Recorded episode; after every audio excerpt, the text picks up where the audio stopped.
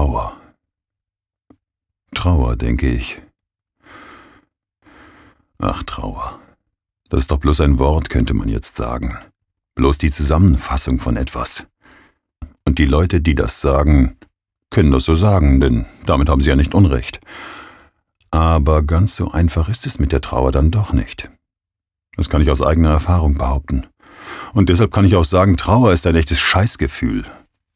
Wenn ich an Trauer denke, verbinde ich damit das Gefühl, als ob alles um mich herum grau ist wie die Wolken an Gewittertagen oder im Winter. Doch mit Trauer verbinde ich auch und vor allem die Zeit, welche ich nach dem Tod meines Opas durchlebt habe.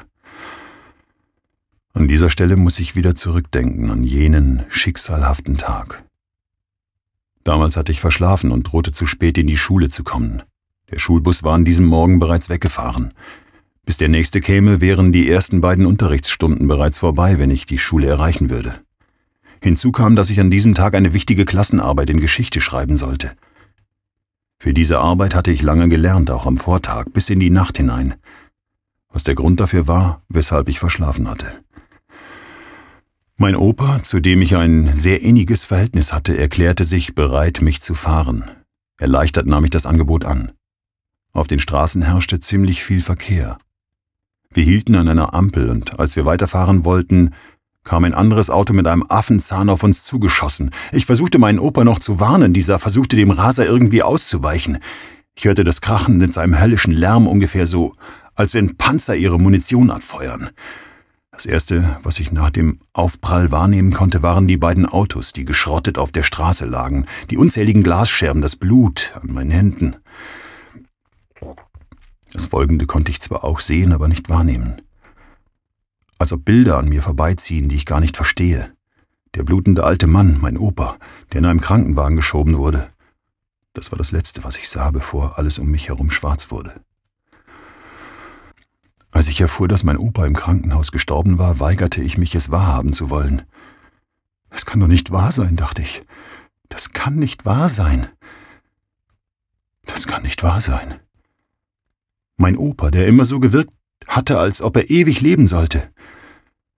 Dann von einem Moment auf den nächsten sollte alles aus sein. Aus. Vorbei Ende. Als ich das Grab bei der Beerdigung sah, konnte ich nicht glauben, dass er nicht mehr da war nicht mehr zum Frühstück seinen Tee trinken oder versuchen würde, mich durch endlose Vorträge bei schulischen Problemen zu helfen. Die folgenden Tage, Wochen, Monate schienen sich endlos lang zu ziehen wie ein Gummiband. In dieser Zeit kam ich mir vor wie ein Roboter, dessen einzige Funktion es war zu funktionieren. Es war, als hätte ich meine Lebensfreude verloren. Bei einem falschen Wort konnte ich entweder Wutanfälle bekommen oder mir die Augen aus dem Kopf heulen. Egal was ich auch tat, ich konnte die Erinnerung doch nicht verdrängen. Ebenso wie die Schuldgefühle, ja richtig, Schuldgefühle. Ich gab mir die Schuld am Tod meines Opas. Schließlich hatte ich verpennt und wollte unbedingt zur Schule wegen dieser dämlichen Arbeit. Ich hatte nicht geguckt und Opa rechtzeitig gewarnt, als dieser rasende Vollidiot in unser Auto krachte. Dieses Gefühl von Schuld nagte an mir, fraß mich von innen auf, als wäre ich ein Stück Speck, das von Maden zerfressen wird. Ich war antriebslos und kam oft kaum aus dem Bett. Nach der Schule verkroch ich mich darin und weinte. Doch es half nicht. Es wurde nicht besser. Doch nach einer endlos erscheinenden Zeit wurde mir klar, dass es so auf Dauer nicht weitergehen kann. Es war Zeit, etwas zu ändern, und es lag an mir, es zu ändern, es ändern zu müssen, um aus dem ewigen Teufelskreis rauszukommen.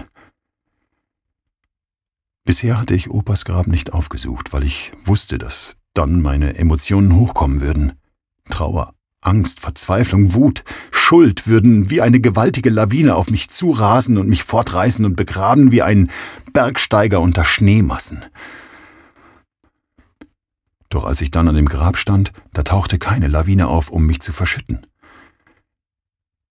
Ich blieb noch lange vor dem Grab stehen und dachte an die glückliche Zeit, die ich und mein Opa miteinander verbracht hatten.